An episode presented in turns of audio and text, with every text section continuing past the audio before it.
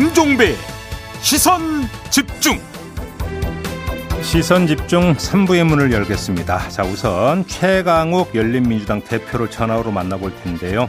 우리 애청자 여러분들 아마 기억하실 겁니다. 얼마 전에 이재명 후보가 민주당과 열린민주당 통합 이야기를 꺼낸 바가 있었죠. 근데 그 뒤에 민주당에서 그게 아니라 열린민주당이 독자적으로 대선 후보를 출마시킨 다음에 민주당 이재명 후보와 단일화하는 시나리오 이런 걸 거론하고 있다는 보도가 나왔는데요. 어떻게 된 일인지 이것도 좀 그 여쭤보고 다른 어, 여쭤볼 사항도 좀 있습니다. 바로 연결하겠습니다. 나와 계시죠? 네, 안녕하세요. 네, 안녕하세요, 대표님. 혹시 민주당으로부터 네. 통합 얘기 뭐 들어온 게 있었습니까? 글쎄 언론 통해서 뭐 말씀한 거 말고는 음. 저는 뭐 직접 들은 건 없습니다. 뭐 일체 그러면 뭐 대표님이나 당 차원에서 뭐 공식적으로 얘기 나온 건 전혀 없었다는 얘기고요. 네, 전혀 없습니다.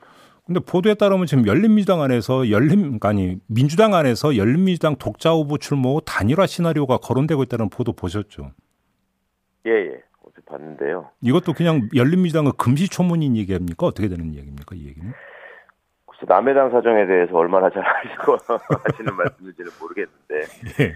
그거는 좀 그냥 그냥 뭐 상상이나 뭐 예측 속에서 나오신 얘기 아닌가 싶고요. 음, 이것도 그러니까 어, 열린민주당과의 교감하에서 나온 이야기가 아니라 그냥 일방적 희망사항을 얘기했을 뿐이다 이런 말씀이신가요? 그렇습니다. 어떤 분이 뭐 개인적으로 그냥 얘기한 거 아닌가 싶은데요. 예, 그래요. 근데 그런 지금 얘기야 뭐 이런저런 차원에서 말하는 분들이 늘 있었으니까. 근데 보도에 따르면 민주당 안에서 논의는 통합은 좀 여러 가지로 좀 문제가 있고 부담스러우니까 이 시나리오로 가는 게 어떻게 되느냐. 통합에 대한 비슷하게 이야기를 했다라고 하는데 만약에 이런 이야기가 실제로 있었다면 이런 접근법은 어떻게 평가하십니까? 아니 뭐 정치권에서야 늘 여러 가지 얘기가 있는 것이고 음. 특히 항상 정치하는 사람들이 생각하는 게 뭐 명분과 신뢰 아니겠습니까? 예.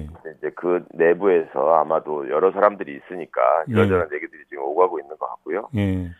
저희야 뭐 그거에 대해서 일일이 다 생각하고 언급하고 뭐 그럴 일이 아니죠. 그냥 흘러나오는 얘기일 뿐이지 음. 공식적으로 한 얘기도 아니고 음. 개인적인 의원들이야 뭐 무슨 얘기를 못 하겠습니까? 음. 아무튼 통합 이야기를 꺼낸 게 이재명 후보 본인인데 우리 네. 대표님하고 네. 이재명 후보가 만날 계획은 없나요? 네, 아직은 뭐. 음, 그러니까 저, 직접 연락하거나 뭐 소통하고 있는 게 없다니까요. 저쪽에서 뭐 만나자 이렇게 연락 온 것도 전혀 없고요. 알겠습니다. 음. 그러면 민주당 안에서 오가고 있는 이야기는 지금 같은 그러면 이제 지워버리고 네. 열린민주당 입장에서 그러니까 대선에 어떻게 임할 건지 내부 논의는 좀 진행이 되고 있습니까? 예, 저희도 이제 그 큰 당의 후보들이 다 정해졌기 때문에 음. 당연히 이제 당원들께서도 관심들이 많으시고 예. 저희도 이제 계속 당원들의 생각을 좀 듣고 있고요. 예. 이제 그 저희도 어쩌, 어쨌거나 결정을 해야 되겠죠. 그러니까 그 결정이라고 하는 게 이제 열린민주당 후보를 낼지 말지를 결정한다 이 말씀이신 거죠? 물론이죠. 그걸 포함해서 음. 낸다면 이제 어떤 과정과 절차를 통해서 내느냐 음흠. 하는 것까지 음. 해야 될 때가 다가오고 있는 것 같습니다. 다가오고 있다고 했는데 그러면 언제쯤 이게 결정이 되는 겁니까? 그러면? 그것도 그러니까 저희는 뭐 지도부가 그걸 일방적으로 정해가지고 통보하고 뭐 이러는 당이 아니기 때문에 예. 논의가 좀 성숙되고 음. 또 선거 어, 운동에 일종의 이제 선거 운동이 시작됐다고 봐야 되잖아요. 그렇죠. 진행 과정이나 국면을 봐가면서 정하지 않을까 싶습니다. 예, 뭐 당원 의견 수렴 절차를 밟고 있다는 보도도 있던데 맞습니까? 예, 그건 맞습니다. 아, 그건 맞는 거고요. 그럼 뭐 조만간 뭐 이제 큰 방향은 결정이 나오겠네요. 네, 네. 알겠습니다. 이 문제는 그럼 그 정도로 가름하고요. 그 이 대표님 관련 그 공판 진행되고 있는 게 있는데 어제 항소심 두 번째 공판이 열렸다면서요. 예, 뭐 사건이 워낙 많아서 예. 늘, 늘 재판은 진행되고 있죠. 근데 어제 항소심은 이제 이게 이제 그 이 사건이 공직선거법 위반 그러니까 문제는 고발 사주 의혹이 불거졌을 때 나왔던 이른바 그 고발 사주에서 이야기했던 고 이거 고발 내용 고 관련 재판인 거잖아요. 맞습니다. 검사들이 고발장을 써줬다고 하는 그 사건. 그렇죠. 네. 근데 저희가 9월에 이제 그 대표님 모시고 인터뷰할 때 네. 다음 공판 기일이 11월로 잡혔는데 네. 아마도 재판부가 고발 사주 의혹의 실체가 드러날 거라고 보고 이제 이렇게 멀리 띄워서 잡은 거 아니냐 이런 분과 이야기를 나눈 적이 있었는데 네. 지금 뭐 별로 진척은 없는 것 같거든요 수사가 어떻게 되는 겁니까 이러면? 글쎄요, 수사에 지척이 없다는 것은 음. 이제 기소를 하는 것이 수사기관의 목표니까 네. 기소를 위한 증거 수집을 하는 과정이잖아요. 음. 근데 이제 지금까지 드러난 과, 상황이야 보면 음흠.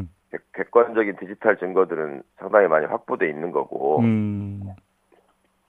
부족한 것은 당사자들의 진술인 것 같습니다. 예. 그러니까 재판부 입장에서야 지금 맨 처음에 이제 저희가 첫 번째, 두 번째 공판 날에는 그, 아, 첫 번째 공판이었군요. 음. 그때는 음. 그 직전에 이제 고발 사주 얘기가 불거져 나왔기 때문에 네. 그때야말로 이제 언론 보도가 막 쏟아져 나오기 시작할 시점이고 음흠. 그게 이제 그렇다면 이 사안이 어떤 식으로 가닥이 잡히고 음. 어떤 증거가 더 있을 수 있을까를 음. 보기 위해서는 시간이 필요하다. 음. 그리고 두 달 정도면 사안의 윤곽이 드러나지 않겠냐라고 생각해서 일단 잡은 거고요. 예. 이게 뭐 완결될 때까지 뭐 6개월 뒤로 미루고 이럴 일은 아니지 않습니까? 그렇죠, 그리고 예. 선거법 재판은 아시다시피 시한이 정해져 있기 때문에 예. 그런 거였는데 지금 어제 재판에서 다시 또 두 달 뒤로 잡았거든요. 아, 그러니까 음. 뭔가 그 수사기관의 중간 결론이라도 있어야지 음. 법원이 그 사실관계를 전제로 재판하는데 좀그 음. 그 수월하지 않겠어요? 음, 그렇게 그런 차원에서 예 이걸 지켜보고 있는 것 같고 예. 그리고 이게 이제 검사들의 얘기를 듣고 제가 참 놀랐는데 예.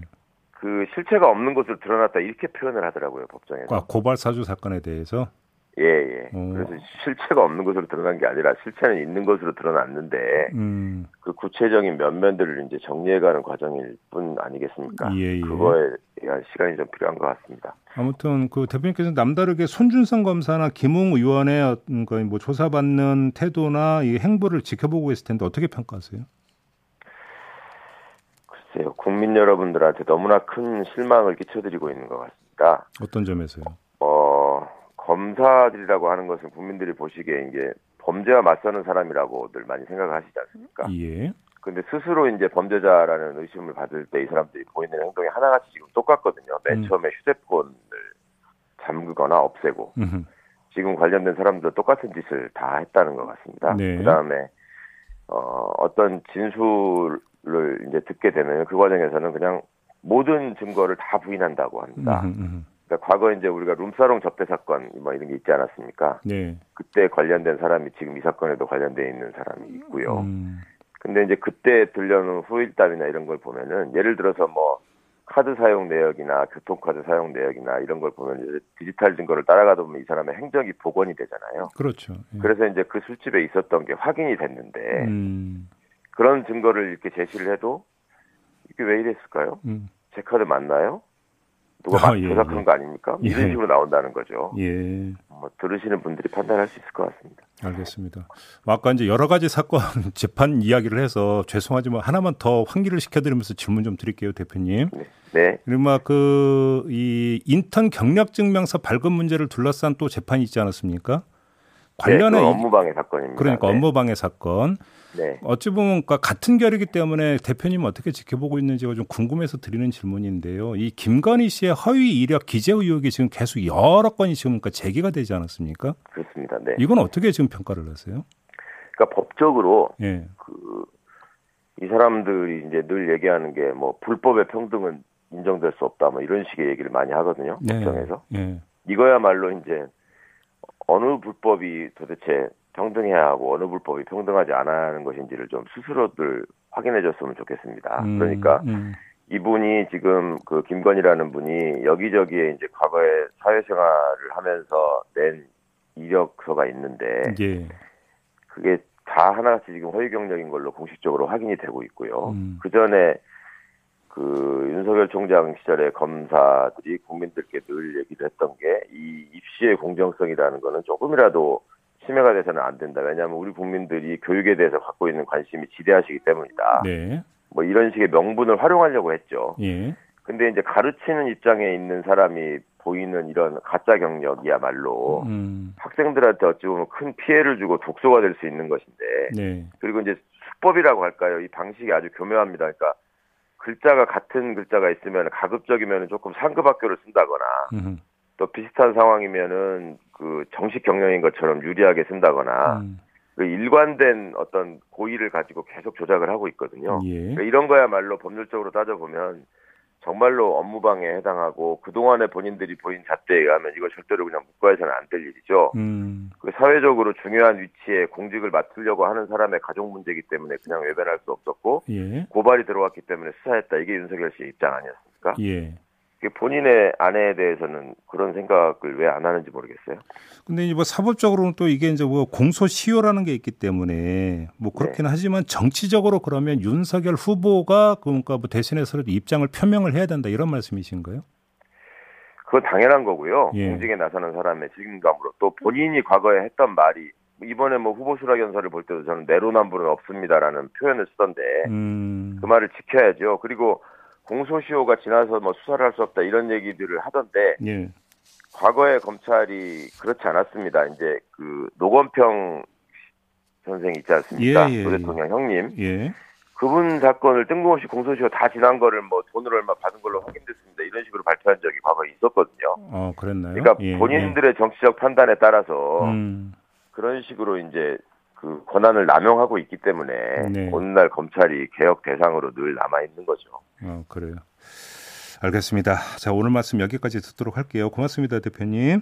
네, 감사합니다. 네, 지금까지 열린민주당의 최강욱 대표였습니다. 세상을 바로 보는 또렷하고 날카로운 시선. 믿고 듣는 진품 시사. 김종배의 시선 집중.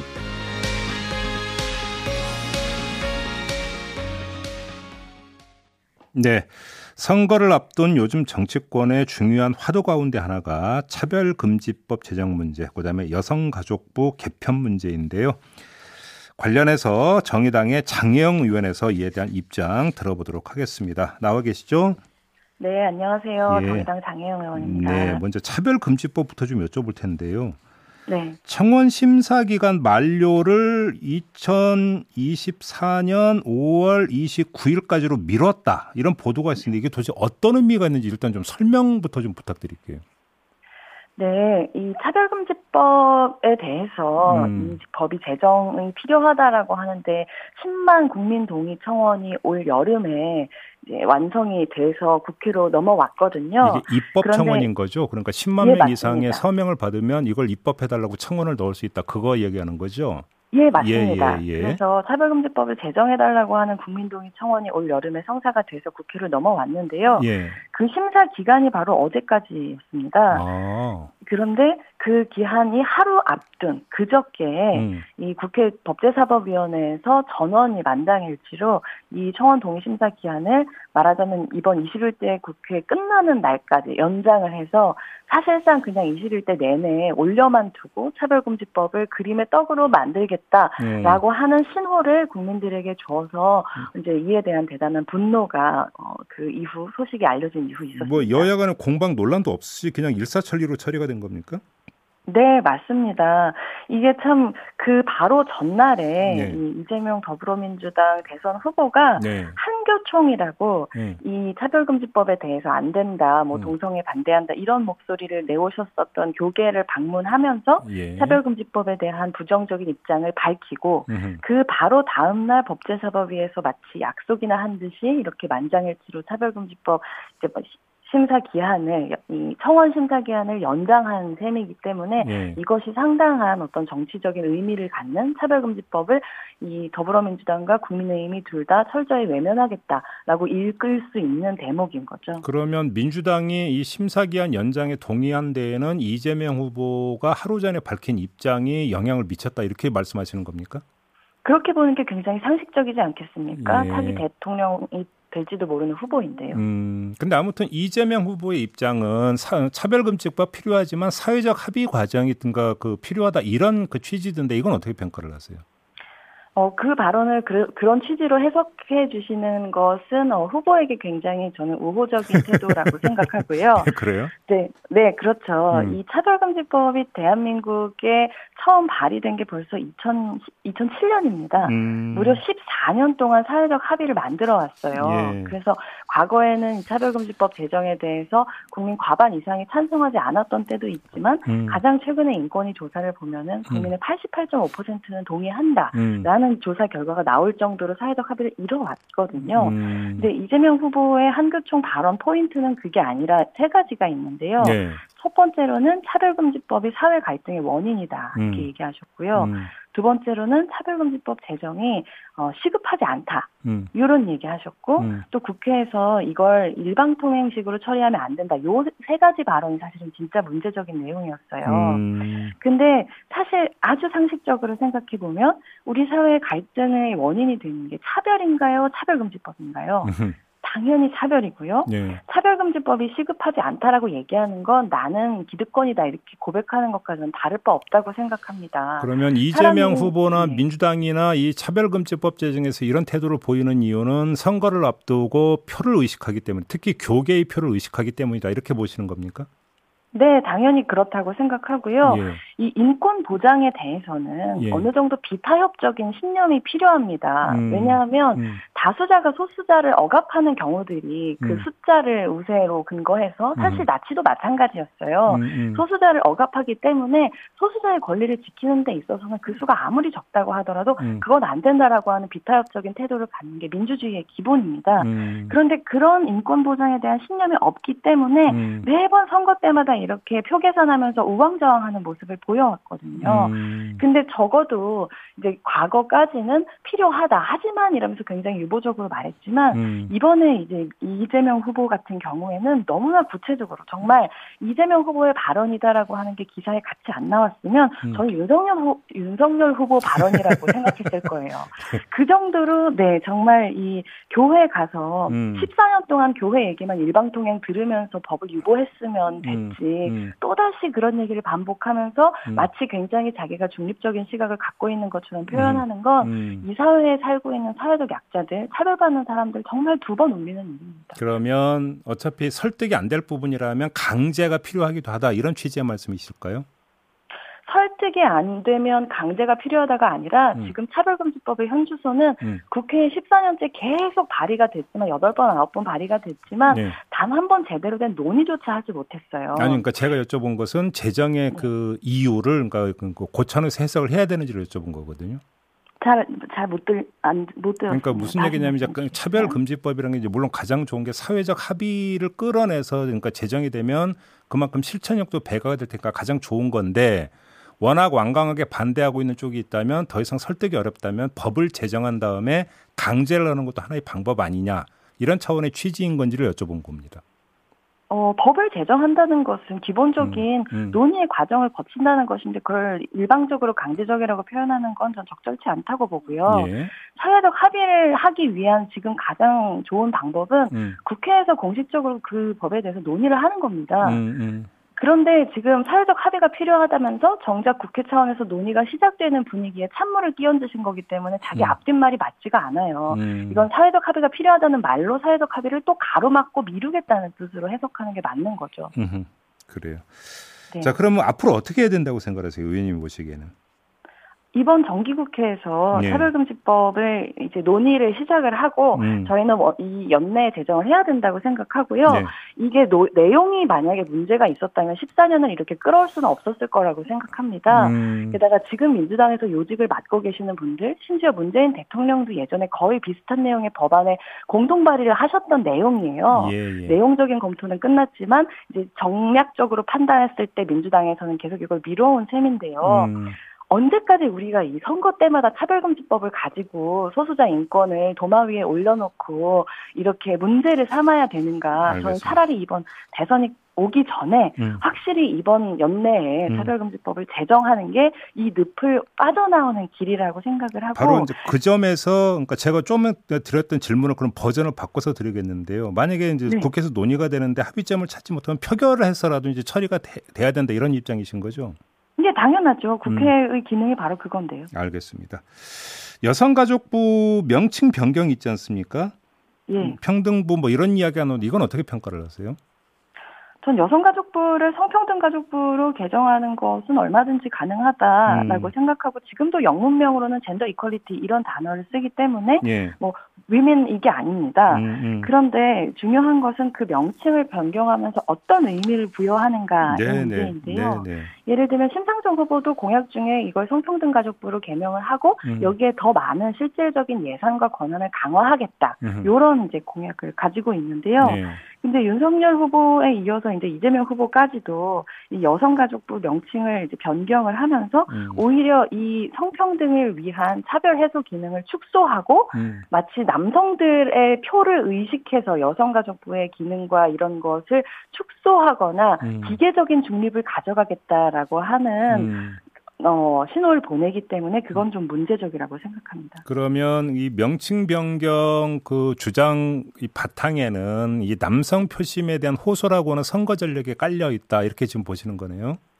네, 굉장히 일부의 이제 어, 커뮤니티를 이용하는 남성분들이 예. 과도하게 주장하시는 뭐 여성가족부가 마치 이 세상의 모든 악의 근원인 것처럼 이제 말씀하시는 분들의 과다 대표된 목소리에 음. 지나치게 음. 이 윤석열 이재명 후보가 귀를 기울여서 음. 그런 아주 우리 사회의 성평등 토양을 해치는 퍼퓰리즘적인 공약을 내고 계시다고 생각합니다. 음. 그 관련해서 저희도 이제 인터뷰를 여러 번 한 바가 있는데요. 이제 그때 이제 인터뷰를 그러니까 이런 질문을 드리면 이런 대답이 그러니까 오는 경우가 종종 있더라고요. 아, 대한민국 사회에서 여성은 남성에 비해서 차별받는다는 이야기는 옛날 이야기다. 이런 식으로 주장하는 사람도 있던데 어떤 말씀 주시겠어요? 어, 어느 나라를 살고 계신지 잘 모르겠다고 생각하는데요. 그런 말씀을 하시는 분들은 예, 예. 대한민국이 두 개가 있나 봅니다. 음. 지구상에. 네. 이번 코로나 시기를 거치면서도 다시 한번 드러났지만 음. 우리 사회가 과거보다는 나아졌지만 여전히 성평등하다고 얘기할 수는 없는 사회라는 지표가 곳곳에서 드러나고 있고요. 예. 여전히 남녀 임금 격차 굉장히 심각하고 음흠. 같은 고용 시장 안에서 여성들이 더 불안정 노동에 시달리고 있고요. 음. 코로나를 통해서 사회가 사회가 담당했었던 다양한 돌봄 기능들이 다 다시 가정으로 쏟아져 내리면서 음. 그것이 또다시 여성들에게 음. 쏟아져 내렸던 경험을 우리는 너무나 명백하게 하고 있는데 이런 상황에서 여자들이 차별받는 거 옛말이다. 음. 여성들이 지금 밖에 나가서 화장실 가기도 뭐 불법 촬영 당할까봐 음. 걱정하고 있는데 저도 그 걱정을 하고 심지어 최근에는 초등학교 교장 선생님이 여직원 화장실에 불법 아, 카메라 예, 예. 촬영했다가 예, 예. 걸렸는데 이래도 대한민국의 여성의 차별이 없다. 음. 저는 여기 여기 상식적인 사람들이 동의하지 않는다고 생각합니다. 그러면 이제 본질적인 문제는 명칭을 어떻게 바꾸느냐가 아니라 그러면 이제 계속 네. 해오고자 했던 여성 차별 요소를 찾아서 이것들을 개선해 나가려는 노력을 오히려 더 강화를 하는 쪽으로 가야 된다 이런 말씀이신 거죠?